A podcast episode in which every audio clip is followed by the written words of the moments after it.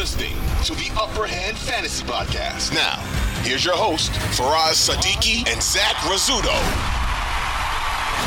Rhamondre Stevenson, man, talk about a guy who got you to the dance, but when you get to the dance, he couldn't come through. He was averaging almost seven targets per game, and then all of a sudden in week 14, that dropped to three targets, three targets, five targets, four targets, and he had a total of 10 receiving yards over the last four weeks. Like, this Yeah. is what he has, this is how his floor has remained so high all year, the receiving usage, and it literally disappeared over the last four weeks. And this is not something I was expecting at all for him. Uh, you know, also Damien Harris severely cut into his workload in this game. Uh, it does seem like the workload, you know, throughout the whole season might have caught up to him a little bit. He did talk about that, like that he is feeling it, you know, all the work, you know, throughout the season. But he's also made some questionable mistakes the last two weeks, right? With the lateral two weeks Right. ago to Jakobi Meyers, like he could have just went down. Um, and then last week he lost that fumble at the goal line to lose the game against Cleveland. So that wasn't good either. Right. So uh was it Cleveland was it Cincinnati? Cincinnati, Cincinnati, was, Cincinnati, right? That's right. Um, yeah. So not great. So he No. he just couldn't come through. I mean, he was awesome all year long. So and he probably got you to the playoffs, but hopefully he was able to, you know, at the end of the day, hopefully he was able to, you know, kind of sneak his way through to a championship if you had some other guys come through for you. Yeah, no, it's. I'm not worried about Rhamondre Stevenson. I think long term, you know, I think next season he's going to be just fine in the with the Patriots. Um, I don't think he's falling out of favor with Bill Belichick or anything. Uh, Damien Harris did come back. Yeah, obviously it doesn't help when you fumble the game away, you know, and you have questionable mistakes like that. But I don't think this is like any form of punishment. You know, the Patriots were playing pretty comfortably against Miami, especially once Teddy Bridgewater went out. But um, I, I think that this is just you know one of the less inspiring uh, storylines at the end of the fantasy season because over the, between weeks five and eleven, you know he had let's see, one, two, three, four. Okay, between weeks five and twelve, five top ten performances since Wow. week thirteen. He has one, and then the rest are lower than RB forty, except for one where he finishes RB eighteen against Buffalo. So it's like Right. this was a terrible fall off. I, I don't think you saw this coming. I didn't No. see this coming. You know, so why this happened, you can't really be sure, but it looks like it's it's just tough. You know, this is one of the things you can't really project. Um, that's just the way it, it fell for Rhamondre Stevenson. And like I said, I'm not worried about him next season. Are you worried about next next season? Um, am I worried about him? There's definitely questions in terms of what kind of workload he's going to get. Right? Right. Are they going to bring in somebody who is a better pass catcher? Right? Like, will they have somebody to complement him on later downs? Um, if Ty Montgomery never got hurt early in the season, would he even have gotten this role? Would he even have gotten the opportunity to take over that role? Um, not to say that he's not a better pass catcher than Ty Montgomery. That's not the point, right? The point is that you know, would he even have gotten the opportunity? So I think there's some questions. Um, I'm is Damien Harris even? I think he's a is Damien Harris a free I agent? I think he's a free agent. Yeah. On, let, me, let me let me just if he was a confirm that real quick. 2019 pick, he should be a free agent. Which Yeah, he he's he's set to be a free agent. Yeah, so you know there is a path for Rhamondre to get this a similar role than he got that he got this year. Um, you know, Bill Belichick showed no hesitation to give him ninety percent of snaps in a bunch of games this week this year, and that never happens. Yeah. you know, with the Bill Belichick running back. So he obviously likes Stevenson, but you know he couldn't come through when it mattered most. You know, I'm just as we're talking about it, I'm thinking about the trades that I made in our league. Yeah. Okay. And I traded some studs away. You know, obviously I want studs to in turn also. Yep. But the studs that I traded away was Rhamondre Stevenson, Tony Pollard, Chris Olave, Juju. All right. Juju might not be a stud. But- Three of four of them I'd say are not studs. Studs. When I think stud, I think like Stefon Diggs. I mean, before the season, you would have said Mike Evans, but you know, even Chris Godwin, I'd say is a stud. Juju, not so much. Well, when I traded them, they yeah, I guess they were on a hot streak. Yeah, you could say that. Chris Olave, when I traded him, was probably at his peak. And he was a high we were we were he was being ranked as a high end wide receiver too at that time. Right. But my point of me bringing that up is that I got really lucky in terms of Rhamondre shit in the bed championship week. Yep. Tony Pollard not even playing championship week. Juju shit in the bed championship week. And Chris Olave also, you know, obviously he fizzled out a, a, a big time, right, on Yeah. that offense. So, you know, sometimes at the end of the day, you just got to get lucky, you know, and a lot of studs didn't come through this week, right? So you could have the best team on paper, but like if they don't come through, you know, you can't, you have no control over that. You never know what's going to happen. So Yeah. whether you win or lose, there's going to be some sort of luck involved, right? Like this week, you know, uh, my opponent had a couple guys who just didn't do well, right? He Yeah. had Juju in, in in his lineup. He had, you know, a couple other guys who didn't come through, and you know, guys I was afraid of. Like he had DK Metcalf going up against the Jets, so you know, a lot of things can happen. You know that you know you're looking at a really good team, but you're like, man, like my guys didn't come through, right? Yeah. So one guy that did come through for me this week though was Travis Etienne, right? Right. Uh, once the Jaguars were up, though, that was it for him. only thirty, only thirty-eight percent of snaps. He he but did his still work. What, he did his work. He still gave you what you need, right? Like 140 yards and only 12 touches. Um, you know, he had that long touchdown, but he could have had like a 35 point game, right? If, if Yeah. he was, if this game was competitive at all. Yeah. This was interesting for me because the Texans took a bunch of teams down the wire. They went on a streak of taking the Cowboys down the wire in a game they should have won, going against the Chiefs and having a shot against them. It was down to the wire, then beating the Titans outright. I was expecting this to be close, at least Yeah. relatively close, um, just because it's a divisional matchup. You know, obviously the Jaguars didn't need this, but it was just a shellacking. we we thought this would be a good day for Travis Etienne, and by any rate, it was. Absolutely could have been bigger against this defense. Um, Snoop Conner had that one touchdown. You know, good for him. But if that would have gone to Travis Etienne, you know, that might have made the difference in some people's leagues. But uh, it absolutely could have and should have been a bigger game um, for Travis Etienne. It's just it wasn't close at all. So I was a bit disappointed, even though it's probably difficult to be disappointed in the Texans because they're they're pretty low right now. I was a bit disappointed by the performance they put up because they didn't even hang with the Jaguars at all. The one thing I did note though, Travis Etienne obviously doing very well, is that the Jaguars look really, really good. you know, Mhm. they're leaving no doubt at this point in these games that they played these last few weeks. They the way the Titans are playing, the way the Jags are playing, they should be cruising, you know, to a divisional championship at this point. Yeah. And, you know, it's funny because like a lot of their guys didn't come through. Like the Jaguars pass catchers, Evan Engram, you know, nothing. including Evan Engram, which is which I was kind of surprised about. Like maybe if this was a more competitive game, they could have got it done. But we knew that Zay Jones and Christian Kirk had tough matchups, so we were off of them this week. yeah, Um, but I thought Evan Engram was going to come through because of it, because Houston hasn't been great against tight ends. So I thought he was going to be the target funnel in this game, but they didn't really need to pass it a whole lot. And you know, also on top of that, like they pulled Trevor Lawrence, right? Yeah. Like, so he wasn't in the game for a big chunk of it. That that definitely affected that as well. So it kind of sucks that you know the Jaguars didn't have a whole lot of reason to keep their starters in once they were up. But you know, it is what it is. Evan Engram, he was having a huge year, uh, you know, especially at the end of the year, and then he Yep. couldn't come through when it mattered most. Let me ask you about Travis Etienne. Is that he's is he somebody that you're going to be targeting next season?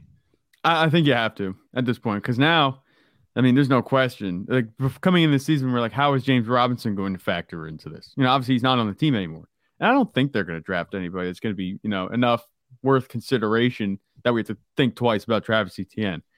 I'm not taking Travis Etienne as like a high end RB one, Right. But I'd take him as an RB one. I could see him sneaking into the first round. You know, especially the way this offense has looked. If they continue to look good in the playoffs, which I think they're going to make, and if they add more weapons, you know, in the draft or something like that, or they- they get better on the offense, which I'm assuming is going to happen.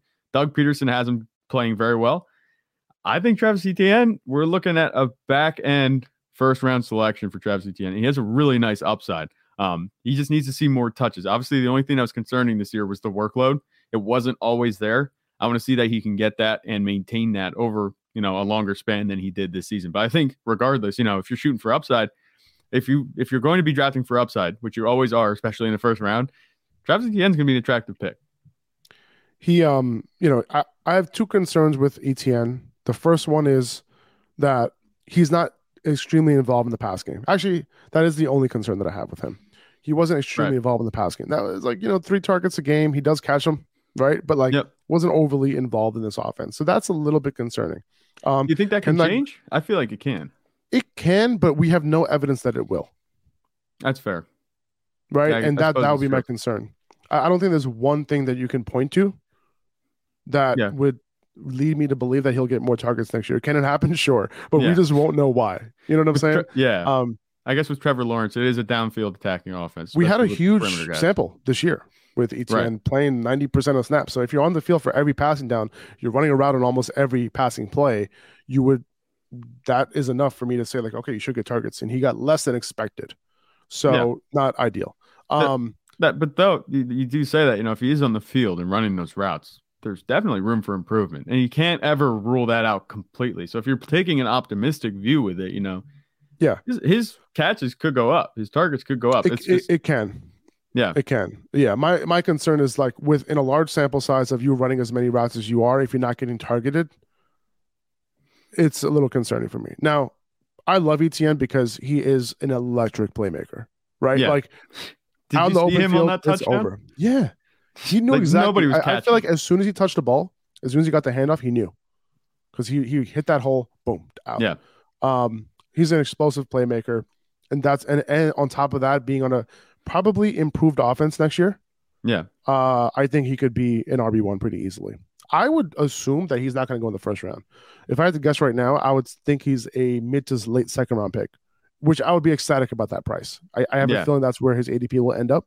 Um, but yeah, no, I think I think that there is room for him to be a high upside RB one. Uh, if his pass catching goes up a little bit, and if uh, this offense takes a step forward, I wouldn't be surprised if he's top five next year. If he finishes Right. top five, yeah, I, I wouldn't Yeah. be either. he has that upside. Yeah, we've been Um, saying that all season. Zach, I made another last minute lineup change in our league yesterday.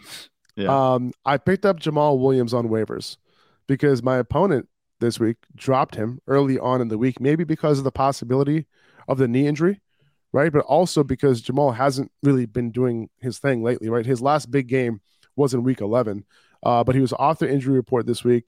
They were playing the Bears. So I picked him up just in case, right? See if I could want to make a last minute decision. Uh, so I had the option to throw him in my flex o- over Hollywood Brown. And Yep. this is a PPR league, right? So it took some cojones for me. Uh, but, and I'm not even lying, okay? Number one, I saw him dancing pregame. Okay, the NFL account on Twitter, they Yeah. put out a video of Jamaal dancing pregame. And I'm just like, yo, this guy looks so relaxed right now. Like, I just feel like he's gonna have like a good game. I'm not even joking. Okay. Sometimes this is what This it comes is- down to for fantasy this is my this is my process of like how to figure out what what the tiebreaker is going to be between two guys. Okay, his vibe just captivated me. Okay, and you know you, you already know Jamaal Williams one of my favorite players in the NFL, right? yeah. So, and then number two, Justin Jackson was inactive. So I'm like, okay, I thought I needed upside because the team I was going up against, like like Richard's team is a good team, right? So like Yeah. I'm like, all right, you know what? Hollywood Brown, how much upside does he really have with Colt McCoy? Uh, I'm sorry, not even with Colt McCoy, with David Blau. David, David- Bluff is that his name? Like I don't even know how you pronounce it. David name. Blau. He's he's David- played like on a bunch of different teams, started a couple different times. I've never I haven't figured out how to say his last name. David Bling Blau. Bling Blau is his David name. Bling Bling Blau. Yeah. Okay. Bling, Bling Blau. And um, so Justin Jackson was inactive. Um, so I thought I needed some upside. And last minute, I pulled Hollywood out of my flex and I put Jamaal in. 22 carries for 144 yards and a touchdown. That might have been the move that won me my championship. It- it Because if I didn't be. do that, if I didn't do that, going into tonight, it would have been 50 50. You'd be down one point. and it'll so. come down to Joe Burrow just outright outscoring Joe Mixon. Which, Which still I like obviously those I odds, would but- have I would have the upper hand there, I think. Yeah. But you never know, right? Joe Mixon could score two touchdowns and sweating a lot more than you are right I now. I would be sweating 100%. 100%. Uh, it's, it's funny too because Jamaal Williams had that type of game and D'Andre Swift got it done too. You know, know. just hilarious. I couldn't believe that. Just, I mean, okay, maybe I could have believed it, but you know, you talk about the way he scored those points, which you can get into. Um, it is pretty insane as far as you know, logistically, how much he was on the field and the amount of points he put up. we talked about, you know, how good Travis Etienne looks when he gets the ball. Yeah, No one looks as good with the ball in their hands more than D'Andre Swift.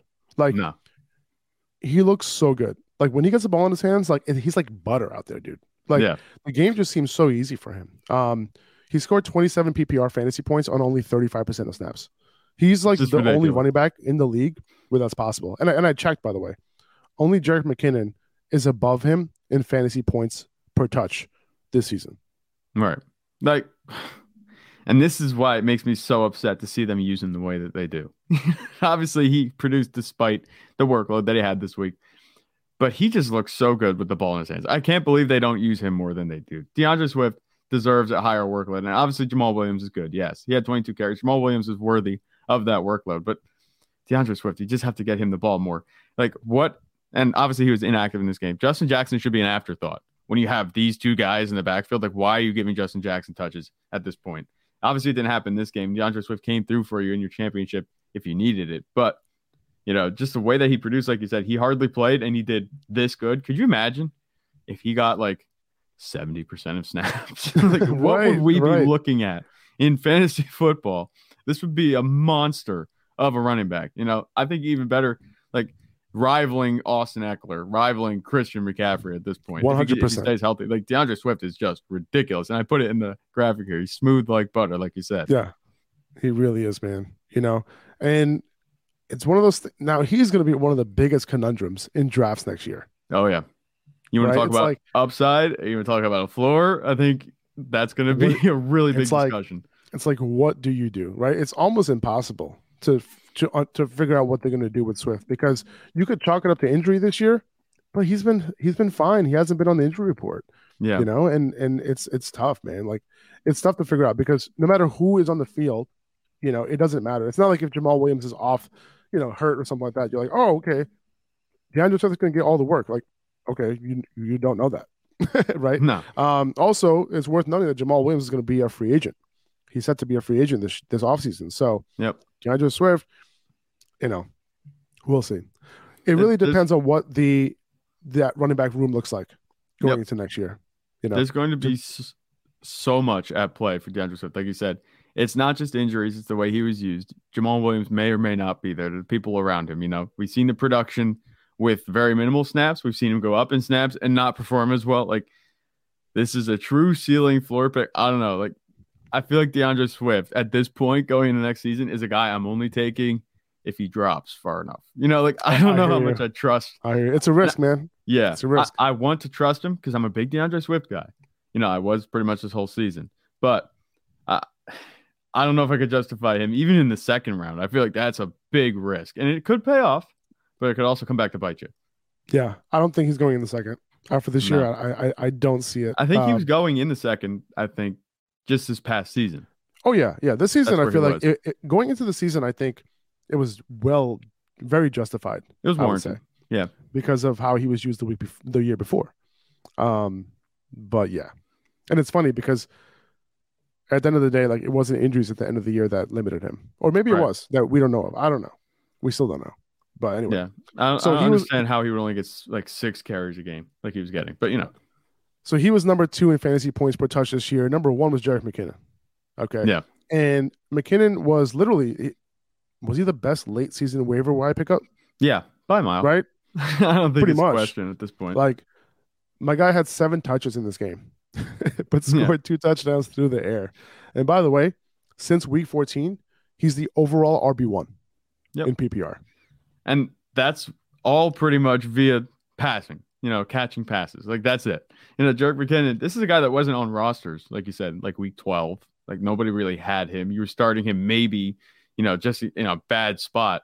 But since then, he's a touchdown machine. you know, I don't know what the heck happened. Patrick Mahomes just suddenly dialing into him, but you know, it was another close game against the Broncos, so they had to keep their foot on the pedal, and that was good news for Jerick McKinnon.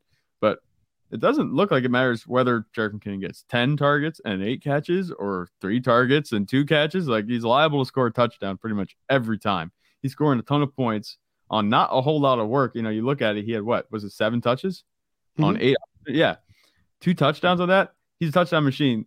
He is the waiver wire pickup, obviously, of the season. I think at this point. I mean, you could maybe make a case for a guy like Kenneth Walker, but like in the circumstances that you're probably going into, you know, especially with the fantasy playoffs that started week 14 or 15, right? Like right. this is a guy that has been doing it for you ever since you picked him up, and hopefully you got your hands on him. When you picked him up, you probably didn't feel like it was a big steal. I mean, unless you got him after that 30 point, the first 30 of two 30 point performances. I picked him up before that. It didn't really feel like much of a steal, but um, right. he, he's been getting it done. It looks great. Like, I'm not sure how much we can trust him next season, but he's doing his thing this season. That's all that matters. I can't wait to see who the Chiefs draft at running back this year. Yeah. That's going to be exciting to see. Uh, and he's going to be overdrafted, of course. Is there Um, anybody that you're eyeing up that you think would be an ideal fit? Maybe coming out of this. Not draft? yet, not yet, because I haven't really gone in yet on, on these That's fair. on, on these running backs just yet. But I cannot wait to do that. That's like my favorite thing to do. I Yeah. love looking at these prospects and then you know sizing them up and figuring out where they fit and like what their skill set is. And honestly, man, the last two years, I think I've done a pretty good job in terms of evaluating these guys. Like a lot of the a lot of the running back sleepers who I, you know, kind of picked out, like a lot of them been coming through, man. And when they get opportunity, they've been doing their thing. So I'm think looking forward to doing it again. I think one of those guys was Tyler Allgeier, right? I think was. you had him as a sleeper. So there you go. You can hit on that one because he had another good week this week. Hell yeah, man. Um, now we have a two two week sample size of him being the lead back for the Falcons, right? 20 for 83 in this game and a touchdown. I want to know what his price is going to be like next year. Like, I'm really curious of where he's going to land. Like, I would think it's going to be in the middle rounds. Um, Yep. but we'll see. I don't know. Uh, Cordarrelle Patterson, like, most likely will be back next year. Um, I was looking at his salary, 3.75 million in dead cap if they cut him, but his salary is only 4.25. So I don't think it would really make much sense to cut him, in my opinion. But um, Right. yeah, Allgeier was one of my sleeper running backs in this class. Um, one of the reasons why I liked him is because last year, you know, high highest yards after contact per attempt, and guess what?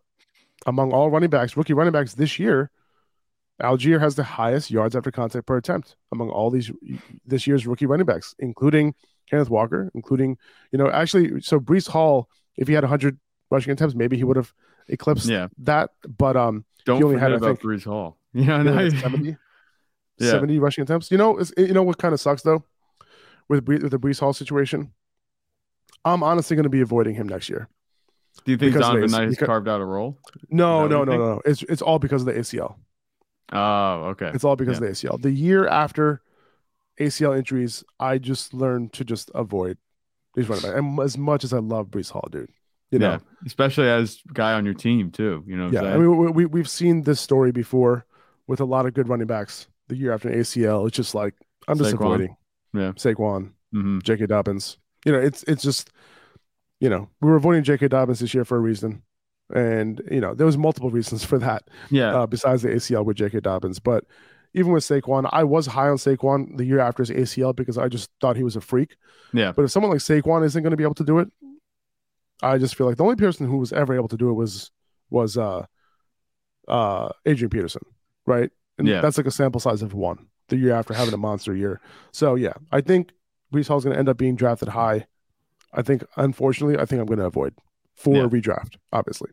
And to go back, obviously we're talking about Breece Hall. I'll get back to that. But Tyler Allgeier, kind of just hitting on him real quick. Mhm. Um, I think he's like you said, he'll be a later round running back- running back. I think he's going to be a dead zone running back, and he's kind of going to remind me I can see it. not obviously not the situation of J.K. Dobbins. It's not like he's coming off an injury at this point, but I could see him being valued the same way. You know, kind of like a mid RB low RB two with upside. You know, maybe he's good, maybe he's not. But Cordarrelle Patterson's still there, I'm not super excited about his upside. So I, I think he's going to fall in the dead zone, and you might be able to get away with taking him. He might be a value. Um, obviously, we'll see how the offense looks going into next season. Um, the offensive line did get better in Atlanta, but with Breece Hall, yeah, it sucks because I actually forgot about Breece Hall until you just mentioned him. Um, I'm not sure if I'm going to be targeting him either. He's not going to be like, you know, like I have a pinpoint on him. Like I want to pick up Breece Hall. You know, that's the way he's going to be. We saw J.K. Dobbins. He was supposed to be ready, I think, for the beginning of the season. And then his recovery didn't go as good as it could have been. You know, he ended up coming back really late. We got to see, even if Breece Hall does make a full recovery, you know, there's a chance that he might not be ready for the first couple weeks. Um, Yeah. So there's all that risk baked into it. That's going to cause his price to drop. Um, at the right price, he might end up being a value. But do you think his ceiling is like relatively low? It's he's not going to be close to what he was doing this season. I would say so. I, I I think I don't know if it's relatively low, but I would say that it's not as high as, as what his ceiling could be. You know, Yeah. um, I, I don't think he has top five upside. You know, and if I'm going to be drafting a running back in like the top two three rounds, like I want them to have top five upside. All right. So you if not, don't I'm think taking a wide receiver. yeah. So you don't think he has top five, you know, season long upside, but like a weekly. Not next You- year. I don't. Okay. Do you think he would yeah, have weekly, of course. Of I guess course, you anybody- could. I guess you could yeah. say that for I mean, uh, uh, Jerick McKinnon, you know, is hitting like top five like every Case in point. Yeah. I, you I know, um, but yeah, no, it's it's if if Breece Hall like just seeing what he did in this limited sample size this year and what kind of prospect he was, if you didn't have an ACL injury, he would be a mid first round pick for me in fantasy if he didn't tear his ACL. I think so. 2400 Sports is an Audacy company.